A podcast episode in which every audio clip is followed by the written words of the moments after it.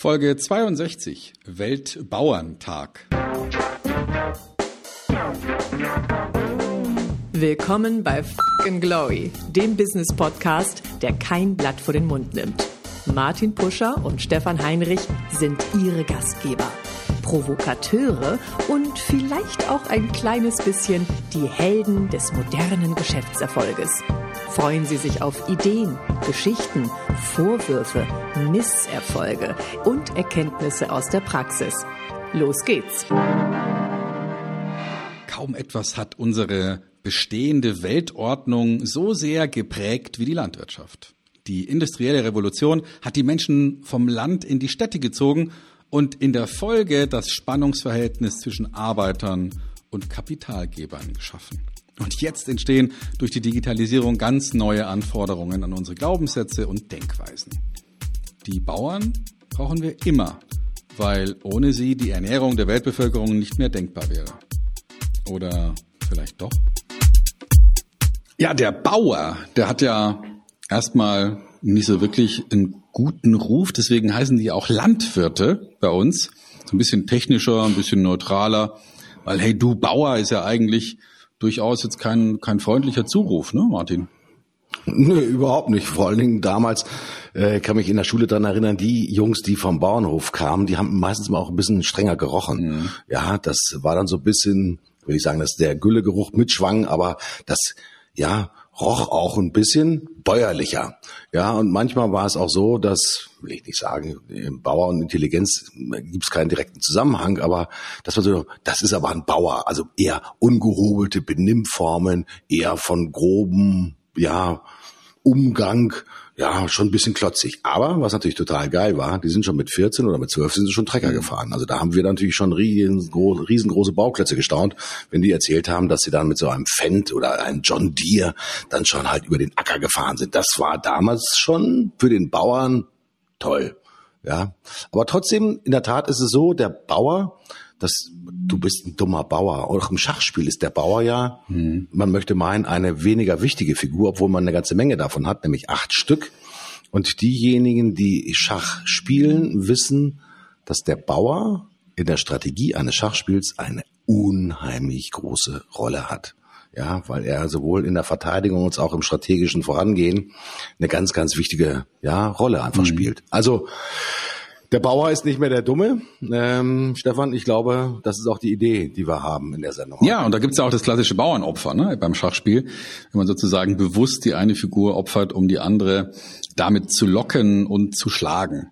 Aber was mich in, im Zusammenhang mit Landwirtschaft und, und Bauern besonders interessiert, ist, ähm, wenn wir uns mal so entwicklungsgeschichtlich anschauen, wo wir als Menschheit herkommen und wo unsere Denkmuster und unsere Glaubenssätze herkommen, dann waren wir ja, bevor wir sesshaft wurden und Ackerbau und Viehzucht angefangen haben, eher in einem kleineren Areal unterwegs, also in der Steppe oder in der Savanne oder vielleicht auch im Wald und haben ohne große ähm, ja, Allmachtsfantasie so mehr oder weniger im Einklang mit der Umwelt und der Natur gelebt.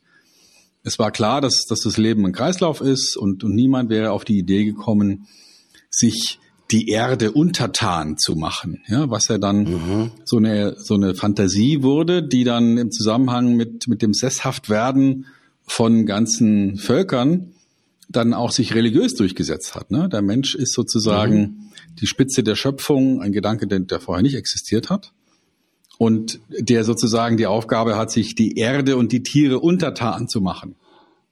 Sowas wie Tierhaltung gab es ja vorher nicht. Ja, und auch mhm. sowas wie Kultivieren von Pflanzen gab es vorher nicht. Und aus diesem Gedankengang hat sich eine völlig andere Denkweise entwickelt, nämlich dieses erst säen und dann ernten.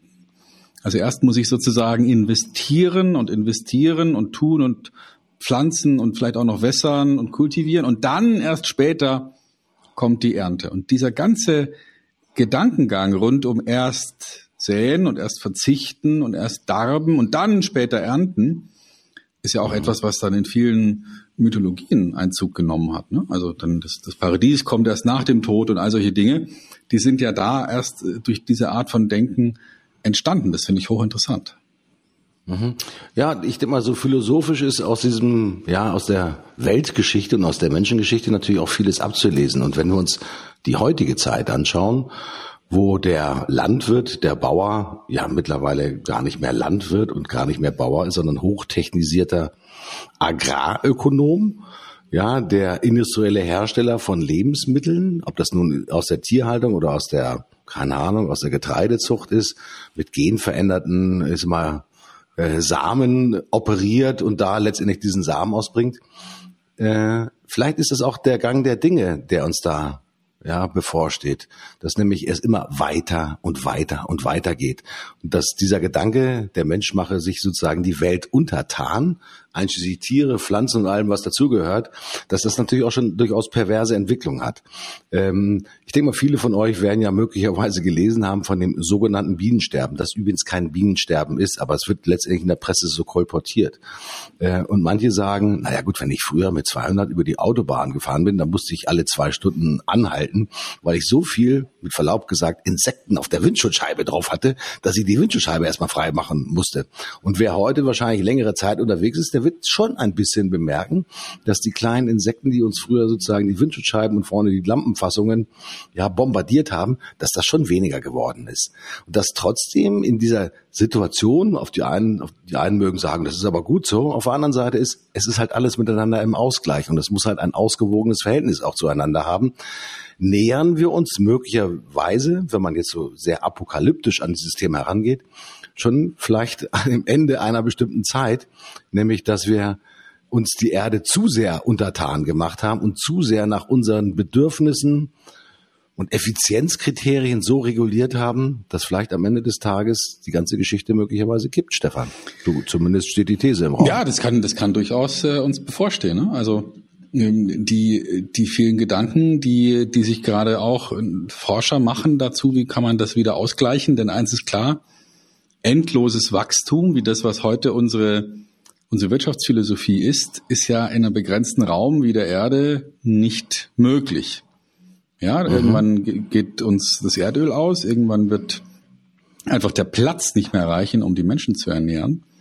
Ich denke mal, dass es äh, nicht mehr lange dauern wird, bis wir wirklich nur noch mit industriell gefertigter Nahrung mit einem hohen äh, Kalorienanteil tatsächlich äh, Leute ernähren können und oder zumindest die komplette Weltbevölkerung ernähren können. Wir sind jetzt irgendwo größer sieben Milliarden. Es wird ja nicht mehr so lange dauern, bis wir dann zehn Milliarden sind und irgendwann ist einfach finito. Ja, und dann ist halt die Frage, ähm, welchen Anteil wird dann noch dieser Gedanke von Säen und Ernten haben und welchen Anteil hm, an der Denkweise wird dann schon die, die pure Industrialisierung unserer Nahrung sein. Ja? Also wir hatten mhm. ja die industrielle Revolution schon vor einigen Jahrhunderten und hm, das war sozusagen der Gegenpol zur Landwirtschaft. Menschen sind in die Stadt mhm. geflüchtet, äh, ja, es haben sich ganz neue Ideologien entwickelt, Arbeiterbewegung und so weiter. Ähm, aber die, die Nahrung war immer noch eher landwirtschaftlich geprägt. Und die Frage ist, laufen wir nicht vielleicht auf eine Zeit zu, wo die landwirtschaftliche Produktion von Nahrungsmitteln obsolet wird, weil man ja industriell gefertigte Nahrung plötzlich überwiegt, ja, wie wir das jetzt zum Teil mhm. ja schon haben.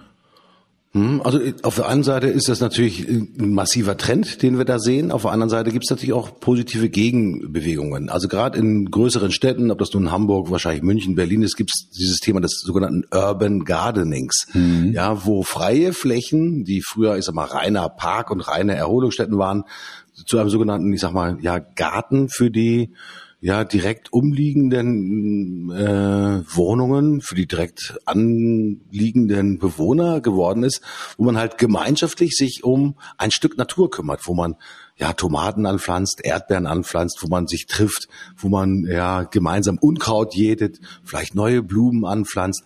Das ist auch eigentlich ein schöner Kontrapunkt zu dieser ganzen industrialisierten Angelegenheit, dass das Thema des sogenannten Ausgleichs da wieder gut funktioniert. Mhm. Bei meinem Bruder zum Beispiel in der Straße ist das so, dass die ist mal wunderschöne äh, große Bäume haben, keine Ahnung, ob das Platanen sind, ich glaube, das sind sogar Platanen.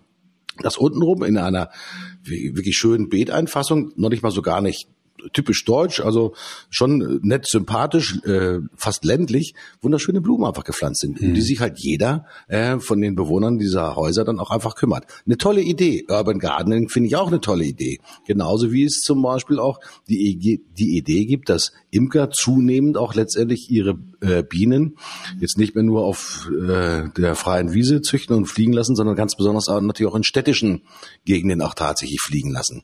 Ähm, ich glaube, dass jeder starke Trend, wie das Thema der Industrialisierung, der Landwirtschaft, auch immer wieder einen Gegentrend letztendlich hervorruft. Und das ist so das Stück Urban Gardening, nenne ich das jetzt einfach mal. Es gibt eine neu gefundene Liebe übrigens zum Thema Schrebergärten. Bitte nicht lachen. Ich habe vor kurzem eine Geschichte gelesen, dass es eine riesengroße Warteliste gibt, gerade für Städter, wenn es darum geht, wirklich eine Parzelle in einem Schrebergarten mhm. anzumieten. Die werden ja nicht verkauft, diese Schrebergärten, sondern das ist meistens städtisches Eigentum und man muss sich dann halt bei diesen Schrebergartenkolonien, das sind meistens eigengetragene Vereine, dann auf eine Warteliste setzen lassen und dann vielleicht mit ein bisschen Glück und Geschick kann man dann tatsächlich, ich sag mal, so einen Schrebergarten erwerben. Mein Vater übrigens, ähm, der Herr hab ihn selig, hat natürlich auch einen Schrebergarten gehabt. Dieser Schrebergarten war damals natürlich die Nahversorgungsgrundlage für eine große Familie. Also wir haben Bohnen, Erbsen, Kohlrabi und so weiter und so fort, alles Mögliche angebaut, um halt diese verfressenen Jungs halt irgendwie auch satt zu kriegen, sage ich jetzt mal so ganz, ganz einfach. Das war ganz wichtig. Und ich habe vorhin äh, etwas vorgestellt, habe mich mit einer Kollegin drüber unterhalten, habe gesagt, Mensch, äh, man hat sich irgendwie, früher war das dann so schick, etwas zu kaufen und etwas zu essen, was halt aus einem Geschäft kam, also was nicht aus dem eigenen Garten kam, weil vielleicht das auch so ein Zeichen ist, wir können uns das jetzt leisten.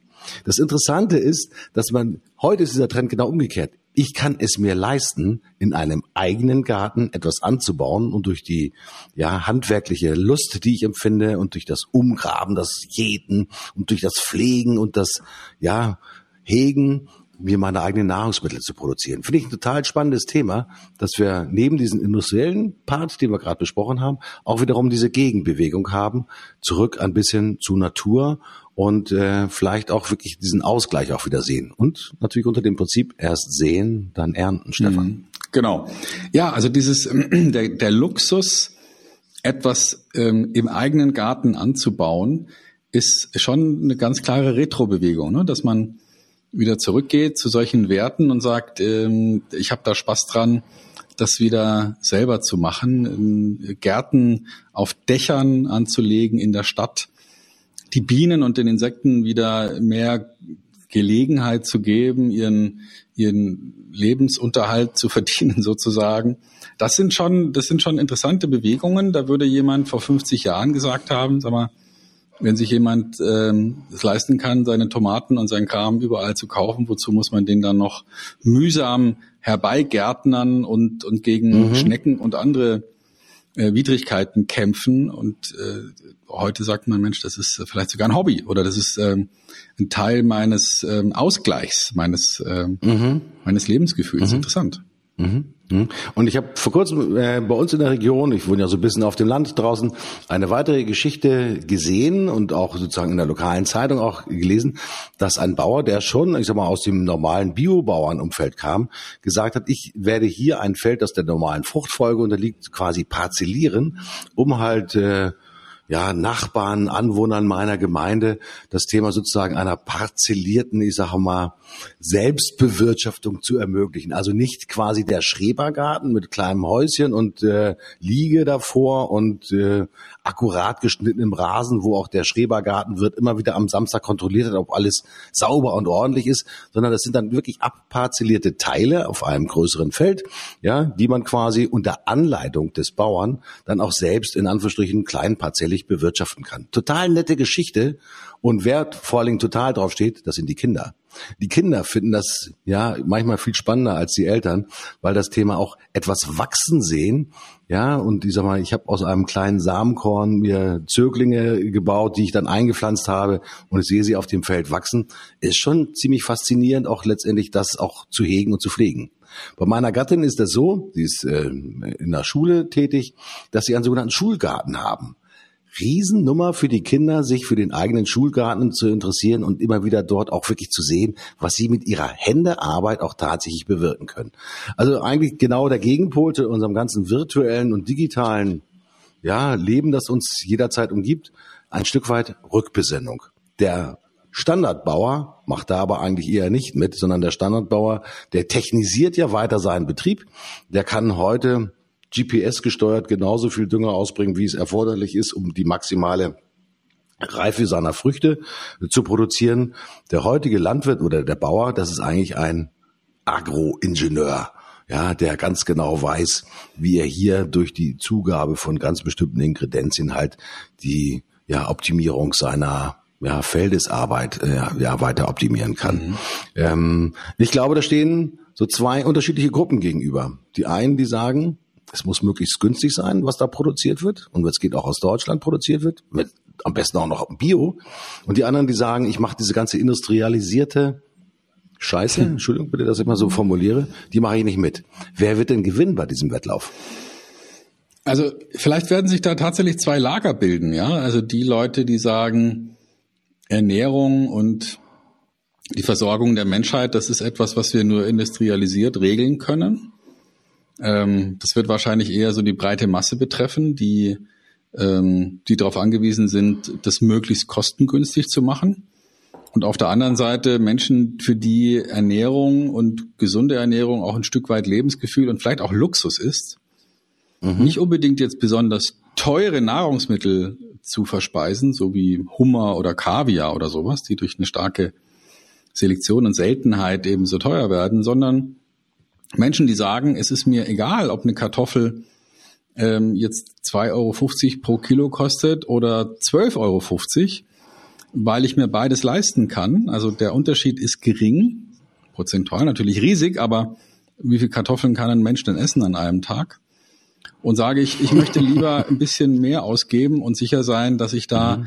eine ganz besondere Qualität bekomme. Und das Gleiche gilt im Prinzip mhm. vor allem auch für Fleisch. Also ist ja, ist ja wohl klar, dass ein Hühnchen, das, wo dann 100 Gramm 99 Cent kosten, dass da ähm, während der Lebenszeit dieses Huhns keine vernünftigen Dinge passiert sein können. Und das müsste wahrscheinlich eigentlich das Zehnfache kosten, wenn man es wirklich ähm, vernünftig ernährt hätte und vernünftig gepflegt hätte. Aber die Menschen scheinen da nicht so großen Wert drauf zu legen und sind bereit, ähm, ja, auch Sachen zu essen, die dann pro 100 Gramm nur 89 oder 79 Cent gekostet haben. Und man fragt sich, was dieses arme Tier äh, in dieser Zeit zu sich genommen hat, was, was so billig war. Mhm. Also ich prophezei da eine ganz klare Bewegung, die zum Beispiel, wenn du in einen Supermarkt reingehst, die meisten Leute haben ja ein Smartphone und äh, QR-Code kennen wir alle, dass wenn wir zukünftig, sagen wir mal, an einem Lebensmittel vorbeigehen und unser Smartphone mit dem QR-Scanner sozusagen draufhalten auf dieses Produkt, äh, dass wir sehr schnell erkennen können, wo wurde dieses Produkt, ich sag mal, gezüchtet, wie wurde es gehalten. Also wir werden mehr Verbraucherinformationen tatsächlich bekommen. Das ist zumindest meine Idee. Äh, wer die momentan noch dagegen steht, sind die Politiker, die natürlich sagen, zu viel Information für den Verbraucher ist eigentlich total scheiße und der soll eigentlich lieber genau diese industrialisierten Produkte für 99 Cent pro 100 Gramm kaufen, weil dann können wir unsere Großbetriebe, unsere Mastbetriebe tatsächlich alle aufrechterhalten. Die haben Arbeitsplätze, sind zwar nur Rumänen und Bulgaren, die da die Schlachtung machen als Subunternehmer, ja, aber das ist so ein Teil unserer industrialisierten Politik. Das ist natürlich auch eine Schiefe, die wir insgesamt in der Politik überhaupt drinne haben. Das ist Thema der sogenannten Verbraucherschutzrechte und auch der Verbraucherinformationsrechte einfach nicht stark genug ausgeprägt ist und auch letztendlich unterstützt wird. Denn auch man kennt ja die Diskussion rund um die sogenannte Ernährungsampel, also was ist gut für den Körper, steht auf grün, was ist weniger gut, das steht dann letztendlich auf rot, also zu viel Zuckerinhalte, zu viel ungesättigte oder gesättigte Fettsäuren, etc. etc. Ja, die Engländer haben das, glaube ich, schon seit sechs Jahren oder seit sieben Jahren. Ja, und es gibt dem Verbraucher ein ganz gutes Gefühl dafür, ja, äh, wie ist dieses Lebensmittel konstruiert und produziert, ja, und äh, ist es gut für meinen Körper oder wenn ich Diabetes habe, soll ich vielleicht die Finger davon lassen, als Beispiel. Also ich denke auch das Thema Verbraucherinformation unheimlich wichtig. Wenngleich ich mir auf der anderen Seite die Frage stelle, pff, wollen das überhaupt die Verbraucher? Oder wollen die einfach nur nach ja, Best Buy einkaufen, möglichst günstig und wenig Geld für Nahrungsmittel ausgeben? Deutschland ist ja das Land in Europa, ich glaube, mit den günstigsten Nahrungsmittelpreisen, mhm. wenn ich das noch Stimmt. weiß. Ja, also die Frage ist halt, äh, will ich die Masse oder will ich die Qualität? Ja, und äh, es gibt ja viele Märkte, in denen man sich das gut anschauen kann. Der Smartphone-Markt ist da ein wunderbares Beispiel. Da gibt es einen Anbieter, der ganz bewusst extrem hohe, vielleicht sogar überhote Preise hat, nämlich Apple. Und es gibt äh, zwei, drei andere, die da eher deutlich günstigere Preise am Markt durchsetzen können. Und soweit ich informiert bin, ist der Marktanteil von Apple am Smartphone-Markt irgendwas unterhalb von 10 Prozent. Mhm. Während der Gewinnanteil am Smartphone-Markt in der Größenordnung von 70 oder 80 Prozent liegt. Also das heißt, dass Apple ähm, ein Vielfaches von dem, was alle Wettbewerber zusammen an Erträgen erwirtschaften, rausholt mit einer deutlich geringeren Stückzahl und mhm. einer deutlich besseren, spitzeren Positionierung. Und jetzt ist halt die Frage, ab und zu hört man ja, dass, dass Landwirte sagen, na ja, aber wenn man jetzt hier nicht ähm, irgendwelche Preise einhält, dann kann man seinen Kram nicht vermarkten. Und ich mhm. würde sagen, ja, das mag stimmen in Bezug auf die Vermarktungsgemeinschaften, weil die natürlich irgendeinen Preis X pro Liter Milch oder irgendeinen Preis X pro ähm, Tonne Weizen bezahlen. Aber die Frage wäre, was, was, was würde denn passieren, wenn, wenn die Landwirte sozusagen tatsächlich nicht nur Bio sagen, sondern auch Bio machen und sich dann ihre Kundschaft selber holen? Also mhm. vielleicht ist es ja ein Aspekt der Digitalisierung, den Landwirte bisher noch gar nicht berücksichtigt haben, nämlich dass der Gedanke des Hofladens, den es mhm. ja durchaus gibt, auf diese Art und mhm. Weise hm, überregional funktionieren könnte. Mhm. Ich habe ein ganz super Beispiel dazu, mhm. Stefan. Es ist eigentlich toll, dass du das erzählst. Ich war vor kurzem auf einem sogenannten Hofladen. Der ist äh, von meinem Haus, ich sag mal, vielleicht 20, 30 Kilometer entfernt. Und ich habe mir dann so durchgelesen, wie haben die sich denn entwickelt? Das ist quasi ein ja, ein Hof mit äh, Restaurantbetrieb, äh, wo selbstgemachte Soßen verkauft werden, äh, selbstgemachte Marmeladen verkauft werden. Und ich habe mir mal das Portfolio angeguckt, wie die sich diversifiziert haben, also aus welchen einzelnen Töpfen die ihre Erträge beziehen. Witzig fand ich, dass sie äh, eine sehr große Tannenbaumplantage tatsächlich betreiben, um dann letztendlich im Dezember noch Zusatzerlöse zu generieren. Dass sie haben sogenannte Heidelbeersträucher, Brombeersträucher, also all die Dinge, die wir auch nett fanden, früher, vielleicht früher als Kinder, wenn man auch so selbst abgepflückt hat. Und das ist natürlich für viele, die sich mit Marmeladen auskennen, eine hervorragende Grundlage, um exzellente Marmeladen auch tatsächlich herzustellen. Und dann natürlich der ganzjährige Betrieb dieses ja, Restaurantbetriebs mit dem eigenen Hofladen. Und äh, ich habe geguckt, wie viele Menschen da auch im Service rumlaufen äh, und wie viele Fahrzeuge draußen standen, wo der Name dieses Betriebs drauf stand. Ich würde mal sagen, nicht das Thema der Spezialisierung, sondern das Thema der gezielten Diversifikation war hier der ausschlaggebende Punkt, um wirklich nachhaltig erfolgreich zu sein. Und wie viele Menschen da reingekommen sind, um da äh, ich sag mal, ein Bierchen zu trinken, Suppe zu essen, zum Mittag zu essen, Frühstück zu essen und vorne auch ihre Marmeladen einzukaufen. Sensationell. Mhm. Ich persönlich kann mir nicht vorstellen, dass dieser Betrieb ein Betrieb ist, der sehr viel, äh, ja, wie, wie nennt man das, äh, Insektenschutzmittel und so weiter und so fort einsetzt, weil dieses Versprechen nachhaltige Produktion von denen halt wirklich, sag mal, sehr aufrecht gehalten wird und man auch tatsächlich, sag mal, in den Betrieb halt auch hineingehen kann. Also auch das Thema Transparenz im Betrieb nicht ganz unwichtig ist. Wir sprechen ja normalerweise immer davon, du solltest dich konzentrieren, get niche, ja, das ist schön get niche, get big oder get out. Ähm, also das Thema auch der gezielten Diversifikation und im Landbau heißt das ja auch, guck, wie du über die gesamte Jahreszeiten natürlich auch unterschiedliche Produkte hast, die auch deine Economies of Scale auch tatsächlich gewährleisten können. Wir wissen natürlich, dass der Verkauf von Tannenbäumen im Januar nicht, äh, nicht mehr besonders stark ist und im Februar auch nicht. Ja, aber wir wissen, dass es dann rund um den Dezember natürlich eine sehr starke Erlösquelle ist. Also ich finde diesen Gedanken auch umfassender zu agieren und sich nicht nur zu spezialisieren, sondern auch den zweiten Weg nicht aus dem Auge zu verlieren, für außergewöhnlich wichtig. Gilt übrigens auch für andere Unternehmen, die nicht ja, dem bäuerlichen oder dem landwirtschaftlichen zuzuordnen sind, mhm. Stefan. Naja gut, und man kann ja sicherlich auch Dienstleister mit einspannen. Ne? Also wenn ich jetzt äh, Getreideproduzent bin, dann brauche ich wahrscheinlich eine Mühle, um, um da jetzt verschiedene Getreide herstellen zu lassen, aber das würde ja gehen. Wenn ich jetzt ähm, Obstbauer bin, brauche ich vielleicht auch nochmal jemand, der mich dabei unterstützt, da weitere Produkte daraus herzustellen. Aber das, auch das würde ja gehen.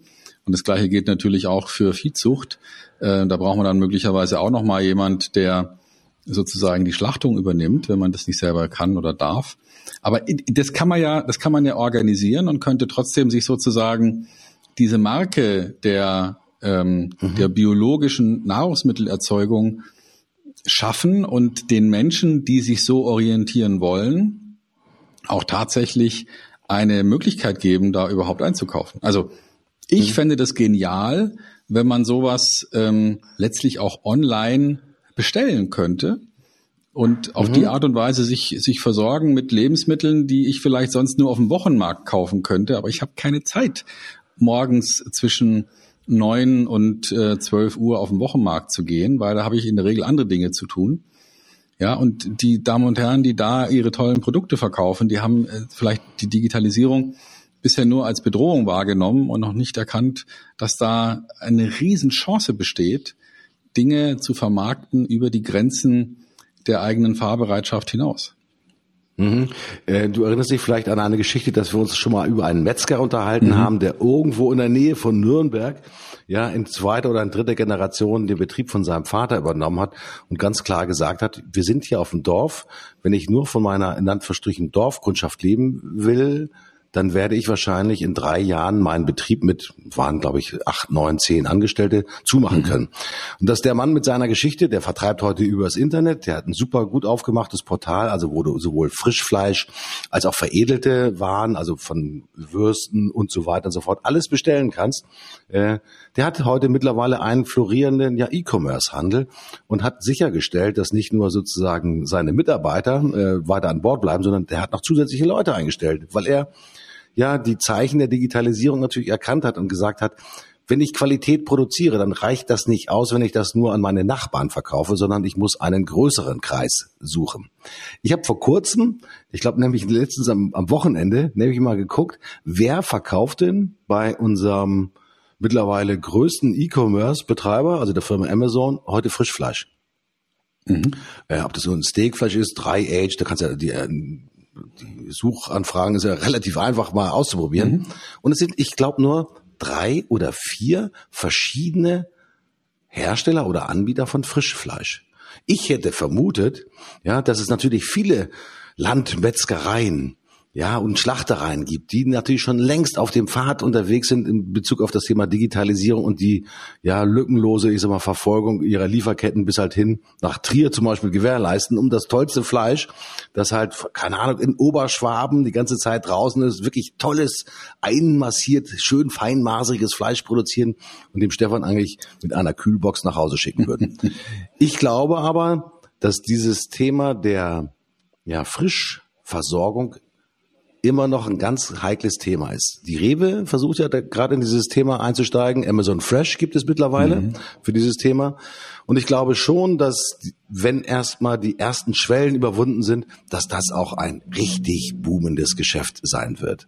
Allerdings sage ich natürlich auch diesen Landmetzgereien und Landschlachtereien und wie sie auch immer alle heißen sollen, verlasst euch nicht auf die großen, versucht euch nicht äh, unbedingt an den großen Marktplätzen zu orientieren, sondern schafft eure eigene Identität. Denn auch von solchen Marktplätzen abhängig zu sein, kann sowohl Segen als auch Verdruss bedeuten. Also schafft eine starke Identität und sorgt neben den starken Marktplätzen wie Rewe und Amazon auch dafür, dass ihr halt, ich sag mal, mit eurer eigenen Identität, einem eigenen, nicht Marktplatz, sondern einem eigenen Job auch tatsächlich präsent seid. Glaube ich, ganz wichtig. Absolut. Also jede Form von Abhängigkeit von einem Marktplatz ist immer ein Risiko, würde man wenn man ein Unternehmen bewertet, immer daran, äh, davon abhängig machen. Und deswegen ist es vielleicht eine gute Idee, dass gerade Anbieter von hochspezialisierten Waren sich ihren eigenen Markt schaffen. Und das ist sicherlich die gute Nachricht der Digitalisierung, dass es relativ einfach möglich ist, sich ähm, einen, ja, einen eigenen Markt aufzubauen, einfach auf der Basis der vorhandenen Infrastruktur, Suchmaschinen und so weiter. Und Menschen finden dann zu einem. Und das ist mhm. ein, ein Riesenvorteil mein Lieber. Und ist dann auch ein bisschen Kreativität erforderlich. Also wenn ich heute mit Fleisch eigentlich mein Geschäft mache. Das nächste, was, an was ich vielleicht denken könnte, wäre eine Soßenveredelung. Und wenn ich über Soßenveredelung nachdenke, ich bin ein großer Fan von, gerne mal auch einen großen Klecks Marmelade in die Soße mit hineinzurühren, ist das möglicherweise die nächste sozusagen Erweiterung einfach sozusagen des Lieferportfolios, dass man sagt, wer kann denn in meiner Region, in meiner Gegend ganz besonders gut in gleichbleibend hoher Qualität halt Marmeladen produzieren, die ich dann in einem Rezept möglicherweise anpreise, die halt perfekt letztendlich zu meinem Fleisch oder zu meiner Wurst oder sonst irgendetwas passen würden. Und so entwickelt sich dann natürlich auch das Geschäft dieses vorher sehr spezialisierten Unternehmens, ja in Richtung einer eigenen, ich sage mal, ja Wertschöpfungskette, ja und ja auch Erlöskette, indem ich dann letztendlich auch andere Unternehmen mit in meine Kette mit integrieren kann. Entscheidend ist hier tatsächlich immer nur, was für ein Erlebnis biete ich dem Kunden. Ich möchte noch eine ganz kurze, jetzt komme ich in den Labermodus, noch eine ganz ganz kurze Geschichte dazu sagen. Äh, das Thema Bierbrauen ist ja heute auch in aller Munde. Es gibt ja mittlerweile viele Leute, die ihr Craft Bier auch selber machen unser Grafikdesigner hat einen sogenannten Bierbraushop gegründet.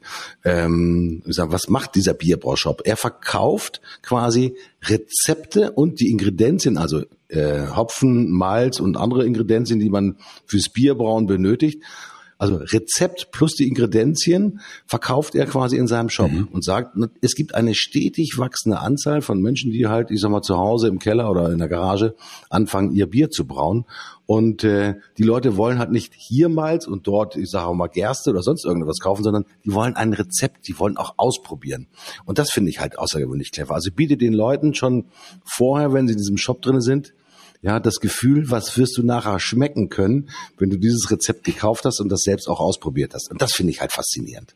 Allerdings, ja, da sind die Möglichkeiten äh, natürlich bei weitem noch nicht ausgereift, ne? Oder ausgereizt wäre die bessere Formulierung. Mhm. Ja, wir haben uns verquatscht, Martin, glaube ich, oder? Ja. Wieder mal. Ja, vom Bierbrauen, Gärtnereien, Landwirtschaft, äh, alles was dazugehört. Ja. Stefan, die Woche ist schon wieder ja im, im Fluge vergangen. Mhm. Ähm, ich weiß, dass du vor zwei Wochen auf einer großen Konferenz warst, wo du dich halt schlau gemacht hast über neue Marketingaspekte. Konnte die letzte Woche das noch irgendwie toppen oder lebst du immer noch aus den Erkenntnissen dieses Events, den du mitgenommen hast? Ja, also wir haben ja, äh, wir haben ja heute einen, einen interessanten äh, Tag. Heute ist ja sozusagen der letzte Tag, der ähm, vergeht, bevor die Datenschutzgrundverordnung wirksam wird.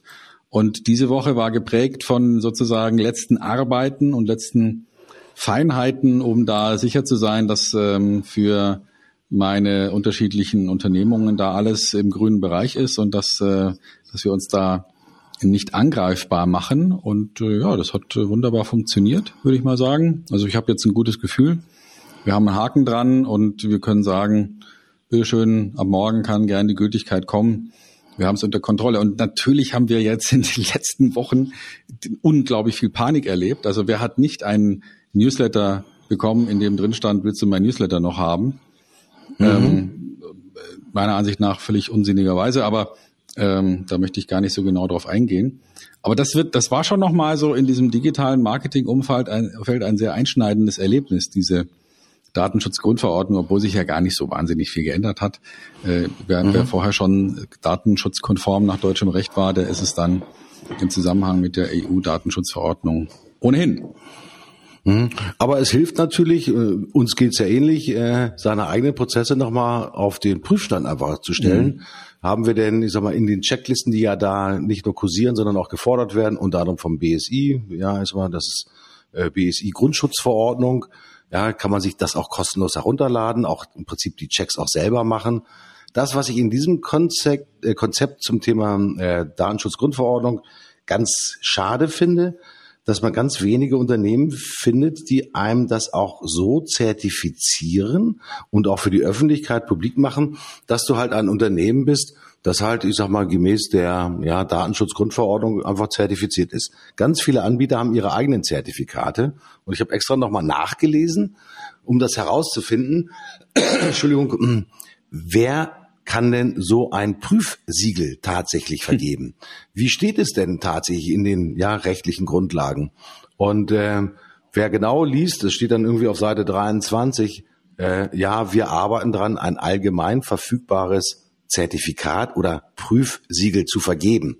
Ähm, das bietet natürlich für all die Dienstleister, die sich rund in diesem Umfeld bewegen, natürlich ganz viele Möglichkeiten, weil die mit ja, Fantasiesiegeln auch sagen, ja, geprüft nach EuDSGVO etc. Und dann kommt hinten äh, Datenschutzbeauftragter ISBZ drauf. Das sind halt ja Wunschsiegel nenne ich das jetzt einfach mal. Ähm, äh, Augen auf beim Autokauf, also auch Augen auf Augen auf bei der Zertifizierung finde ich ein ganz spannendes Thema, da auch noch mal ja, so ein bisschen hinter den Vorhang zu gucken, was da in diesem Markt auch tatsächlich sich alles hm. bewegt.